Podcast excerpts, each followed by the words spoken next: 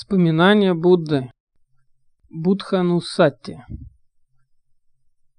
Эта медитация оказывается весьма подходящей для людей, имеющих твердое доверие к Будде, к своему учителю, но довольно слабых в сосредоточенности. Она хороша также для лиц, обладающих умом, легко создающим образы.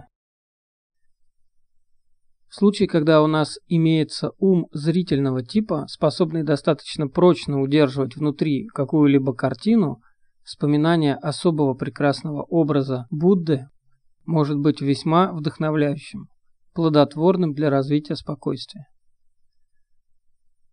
Прочно удерживайте в уме этот образ Будды. Возвращайтесь к нему каждый раз, когда внимательность отклоняется в сторону. Созерцание подобной картины уже выходит за пределы пользования словами и таким образом представляет собой более очищенное состояние, нежели ум, которому приходится полагаться на слова. Однако сама картина должна по возможности быть простой. Не следует утомлять ум, стараясь припомнить сложные украшения. Надо держать в уме только форму Будды. Если же вам придется пользоваться словами, тогда в качестве основы этой практики применяются следующий отрывок из сутты. Поистине, таков благословенный, совершенный разрушитель скверны, Будда, сам достигший совершенства, совершенный в ясном понимании и сострадательном поведении, обладающий совершенным добром в присутствии и в судьбе, познавший миры, несравненный мастер укращения людей, учитель девов и людей, пробужденный и пробуждающий, владыка, передающий Дхамму искусными средствами. Можно повторять весь этот отрывок, останавливаясь поочередно на каждом из девяти качеств Будды – Повторение производится на каком-нибудь европейском языке или на пале. В последнем случае значение каждого из этих качеств будет понятно. Если же повторение производится на европейском языке, нужны некоторые объяснения. Вот вкратце наиболее важные пункты. Совершенный разрушитель скверны. Арахам. Это значит, что Будда полностью свободен от каких бы то ни было следов жадности, отвращения и заблуждения. Он обладает чистотой, которая не нуждается в том, чтобы ее поддерживали при помощи внимательности, которая естественна для того, в ком более нет никакого противоречия. Поэтому он в высшей степени достоин того, чтобы принимать дары от других. Их подносят человеку, очищенному от всех страстей, охлажденному, в коем не пылают огни, тому, кто способен научить дарителей достижению сходного состояния или помочь им избавиться от мирских затруднений, вызванных желаниями. Будда, сам достигший совершенства, самма самбудхо, не только очистил ум сердца от всяческой нечистоты, но и открыл способ самостоятельного достижения. Он не имел никакого учителя, который показал бы ему, как сделать это. Он исследовал свое сердце и нашел в нем путь Дхаммы. Найдя его, он пробудился к истине и научил пути других. Истина, которую надо раскрыть, это четыре благородные истины. А путь к просветлению при их рассмотрении есть путь внимательности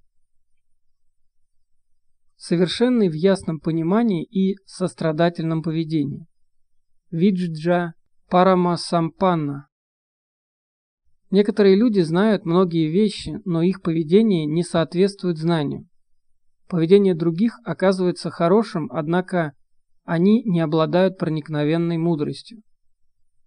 Будда соединял в совершенстве оба этих качества. Его чистота и великое сострадание, выраженное поведением, всегда коренилось в мудрости. Его поведение никогда не могло быть подвергнуто осуждению мудрыми людьми, поскольку всегда обладало естественной чистотой. А мудрость всегда соответствовала лицам и ситуациям, с которыми он сталкивался. обладающий наивысшим добром в присутствии и в судьбе, сугато.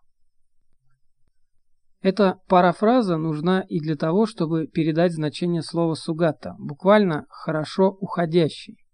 Его уход был всегда хорошим, куда бы он ни шел для блага и счастья находившихся там людей. И в конце жизни его великая Нибана также оказалась превосходной, потому что его уход не был уходом в какое-то особое место.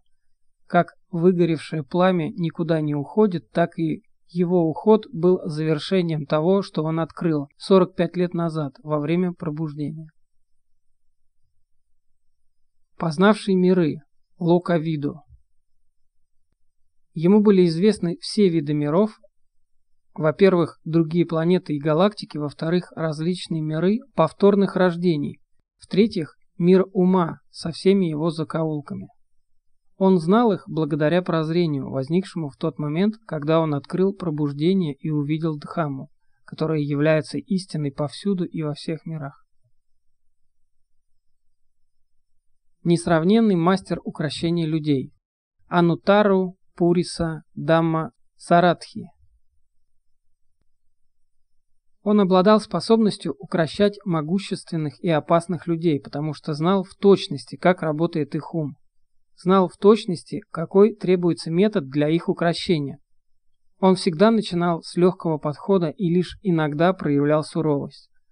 Он воспитывал людей, не обращаясь к физическому насилию, хотя иногда пользовался в своем учении техникой шока, еще реже применял сверхъестественные методы, приносившие невероятный успех. Оба эти фактора иллюстрируют рассказ о разбойнике Ангулимале, который носил на шее гирлянду из пальцев своих жертв.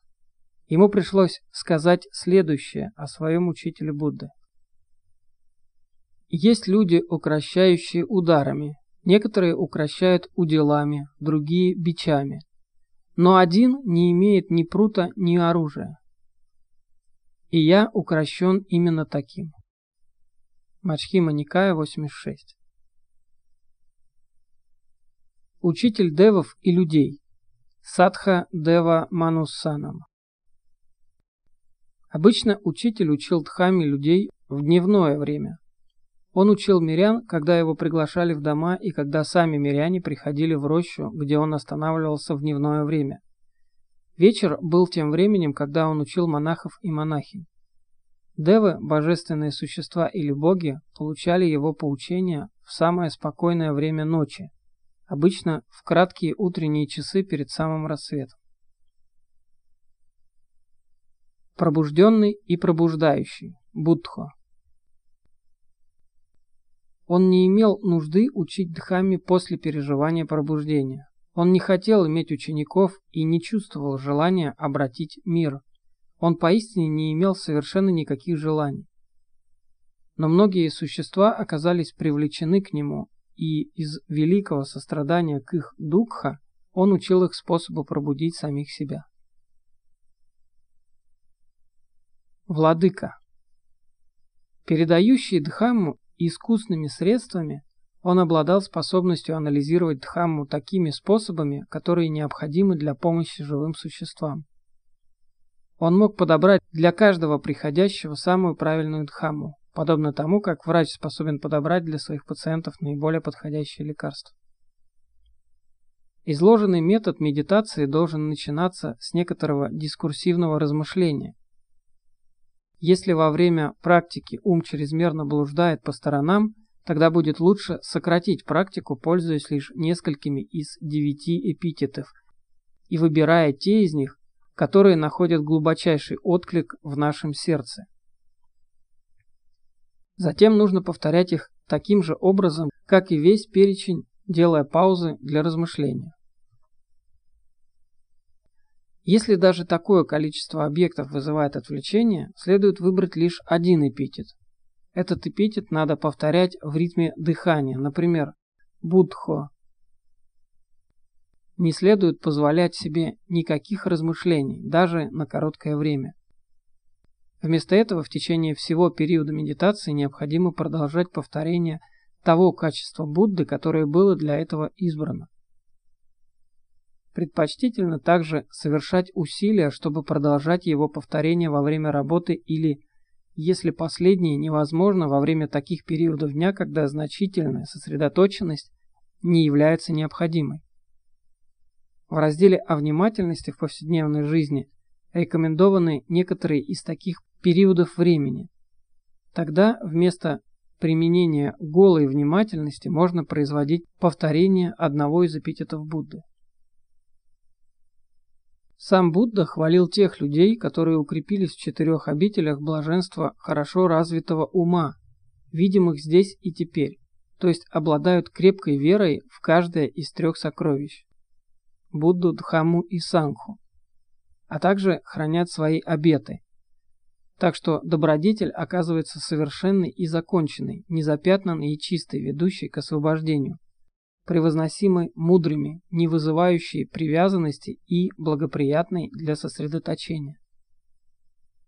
Таким образом, это вспоминание Будда оказывается первым из тех методов, которые способен с пользой практиковать каждый человек, углубляя этим доверие к Будде как к учителю.